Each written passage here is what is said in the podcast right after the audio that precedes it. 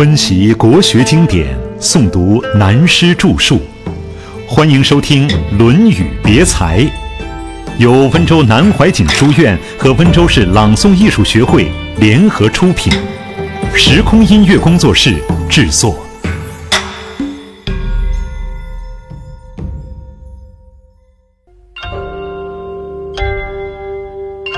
三面镜子。下面讲要怎样做学问。曾子曰：“吾日三省吾身：为人谋而不忠乎？与朋友交而不信乎？传不习乎？”曾子为孔子的学生，名参，少孔子四十六岁。由这一点，我们看到。孔子回到鲁国讲学传道的时候，都是培养年轻的一代，同我们的心情一样，怕自己死了以后，这个命脉、这个根本失传了。和我们现在一样，对于年轻学生，拼命讲给他们听，好有一个交代。曾子在当时孔子的学生中比较鲁，鲁就是拙一点。其实并不是笨，只是人比较老实，不太说话。后来嫡传孔门道统，他著《大学》，孔子的孙子子思著《中庸》，也是跟他学的。所以现在一般人拿《大学》《中庸》代表了孔子思想，我们千万不要这样跟着搞错了。《大学》是曾子做的，原来是《礼记》里的一篇。后来到唐宋的时候，才把它拉出来，变成了四书之一。所以把《大学》《中庸》思想就认为是孔子的思想，是不大妥当的。这仅是孔子思想的演变。孟子是子思的学生，孔子三传的弟子。这时候已经到了战国时代，孟子的思想又与孔子的思想有些出入。孔子温文儒雅，修养极高。孟老夫子有时好像卷起袖子，伸出拳头，有点侠气，也有一谈就使气儿的味道，和他们所处的时代有关。这也代表了时代和文化思想的演变。曾子说：“我这个人做学问很简单，每天只用三件事情考察自己，要注意的。”他做的是什么学问？为人谋而不忠乎？替人家做事是不是忠实？什么是忠？古代与后世解释的忠稍有不同。古代所谓的忠，是指对事对人无不尽心的态度，对任何一件事要尽心的做，这叫做忠。这个“忠”字在文字上看是心在中间，有定见不转移。为人谋而不忠乎？是我答应的事，如果忘了，就是不忠，对人也不好，误了人家的事。与朋友交而不信乎？与朋友交是不是言而有信，讲了话都兑现，都做得到？第三点是老师教我如何去做人做事，我真正去实践了没有？曾子说：“我只有这三点。”我们表面上看这三句话，官样文章很简单。如果每一个人拿着这三点来做，我认为一辈子都没有做到。不过有时候振作一点而已。曾子这几句话为什么要摆在这里？严格的说，这些学问不是文学，要以做人做事体会出来，才知道它难。这就是学问。这个学问讲到这里都是个人的修养，但是学问只讲个人修养是不是可以？不是的，扩而充之就是社会问题、政治问题。所以上面是讲学问的内涵。下面就讲学问的外用了。引用孔子的话：“子曰：‘道千乘之国，敬事而信，节用而爱人，使民以时。’这道是领导的导，换句话就是孔子也教我们领导之德、领导的修养，以领导千乘之国。讲到“国”字，研究中国文化便要注意，看到秦汉以前古书里的“国”字，很多学者都容易产生很大的误解。比如老子曾说：“小国寡民”，讲老子的思想。就讲小国的政治，在民国初年，又有人将无政府主义与老子思想拉在一起。要知道，秦汉以上到汉代初期的“国”字，不是现在的国家观念。那个时期的国字、邦字都是地方政治单位的名称。所谓诸侯救国，就是中央政府下一个命令，要这些地方官。各自回自己的岗位去。那时地方单位有千乘之国、百乘之国。千乘之国用现在的观念比方，总是不伦不类，还是不做比方的好。胜，古代以战车、壮丁、田赋等合在一起计算的。汉唐以来有很多考证注解，不必多说。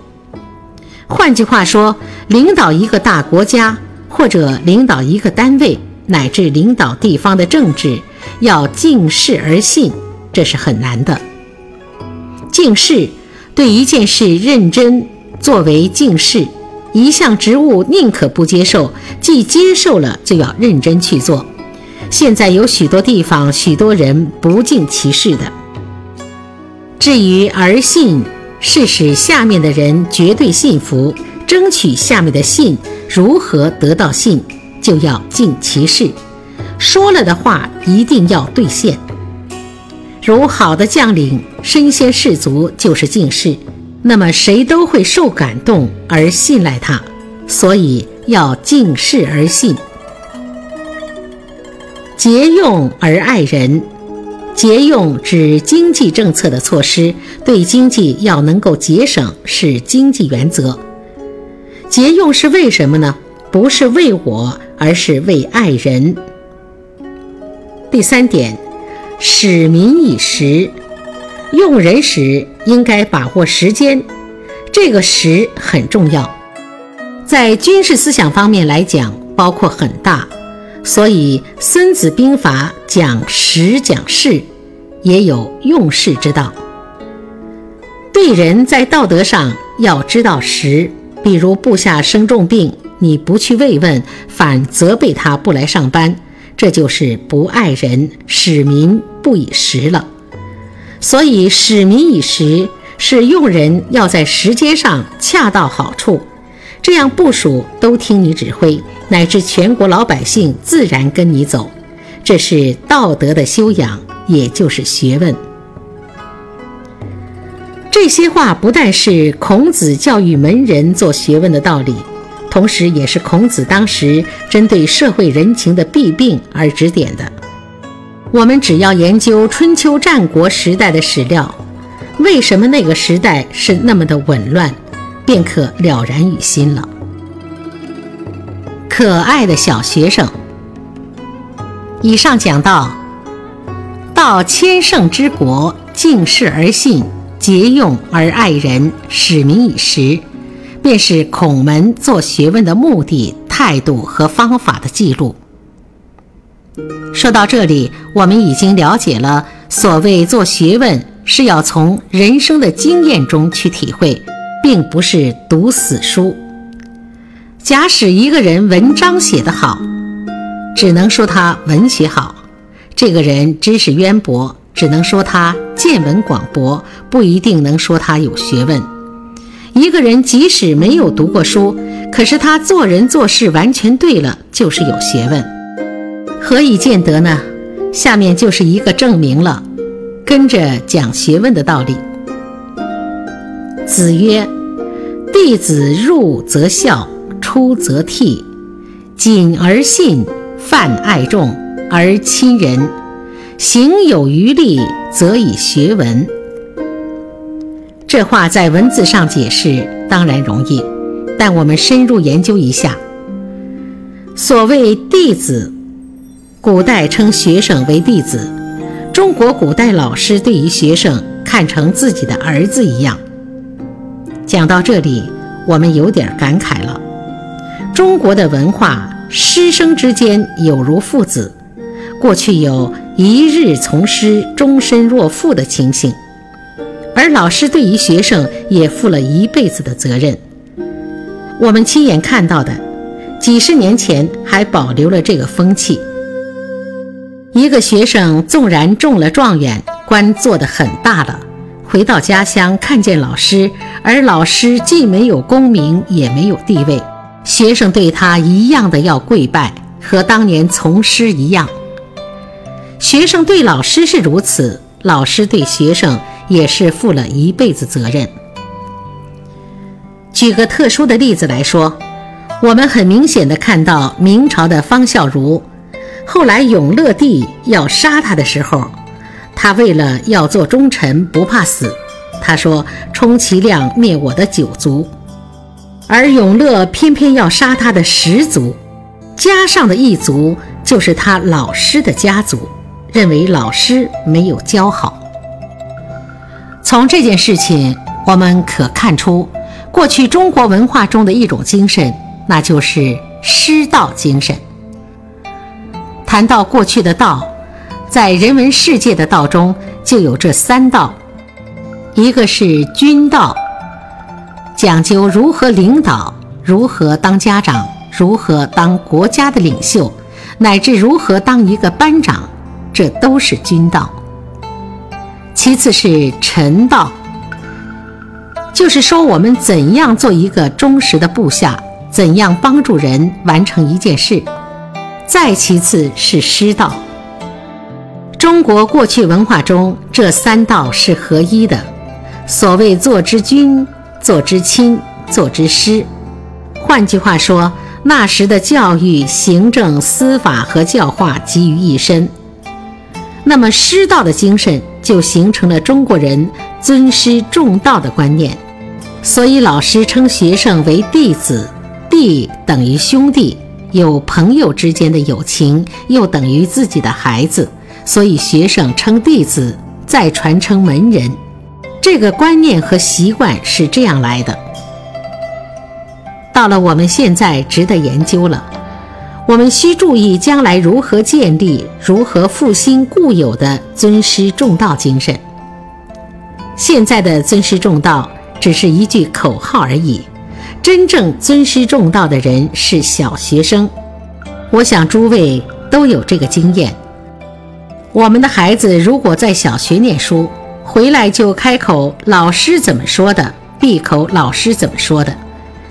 几年前教师节的时候，孩子回家要敬诗经，说给他五十元，孩子一定说不行，这是敬老师的，要一百元。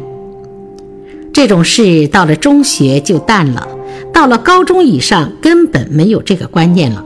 到了大学，学生看老师是不相干的陌路人。相对的，老师对学生也是如此。加了一个皮包上来，拿一本书讲解一番，便有钟点费，彼此都是商业行为。教完了以后，懂不懂是你的事，加个皮包走了。学生与老师在路上见面，万一点个头，在我觉得已经是很稀奇了。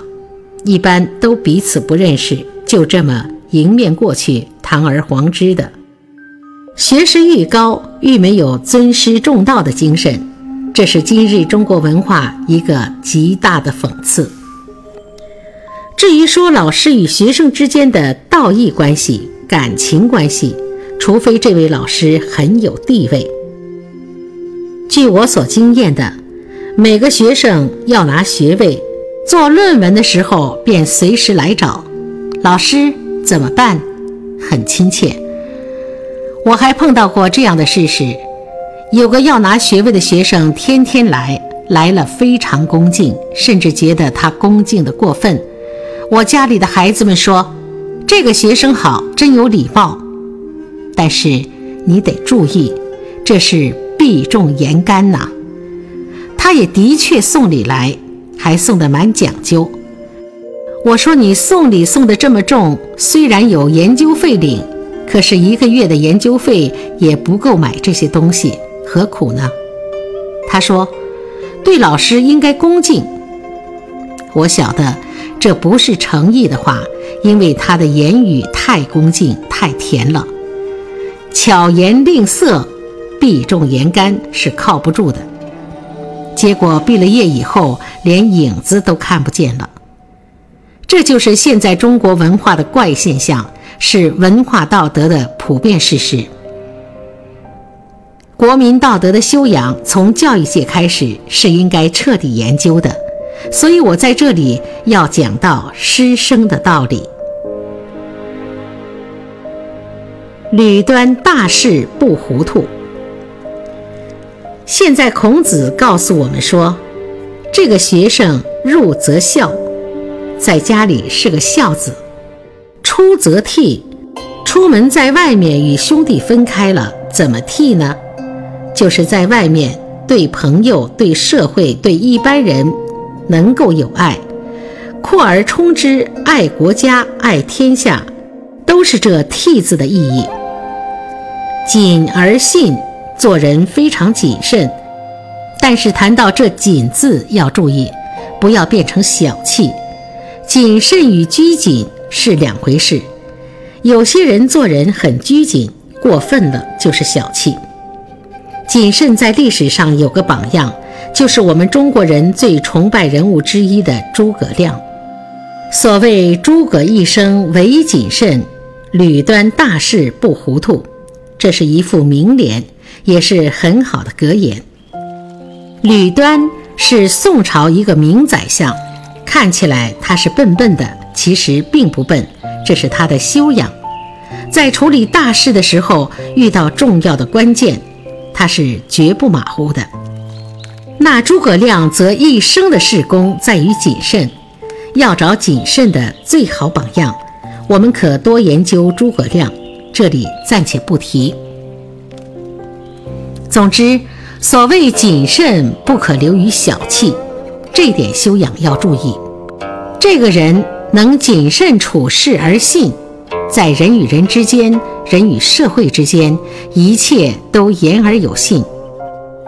同时又泛爱众，有伟大的胸襟，能够爱人，尤其在此时此地来讲，对同志的友爱，扩而充之，对其他人的友爱，理论上讲起来很容易，而广泛的爱人，那就是君道、师道的综合，爱天下人就如爱自己一样，理论容易，要修养到如此真难。